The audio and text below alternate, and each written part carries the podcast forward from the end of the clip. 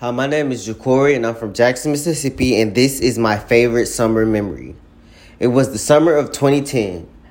An 11 year old Kari had just graduated fifth grade and was looking for a summer of adventure and the wild stuff. That summer was the summer we were living in Christian Brotherhood apartments.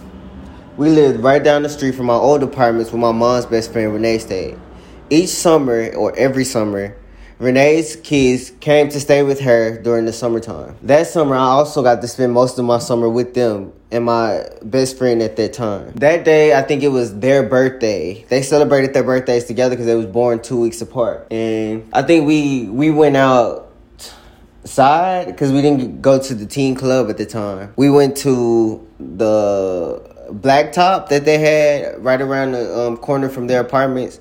Then we went to the middle of the apartments where they played kickball. Um, we did all the dances that of that time period, like the Dougie, um, Get Silly, you know, all the dances that they had during that time period. It was my favorite summer memory because I think that was the latest I ever stayed up at that time.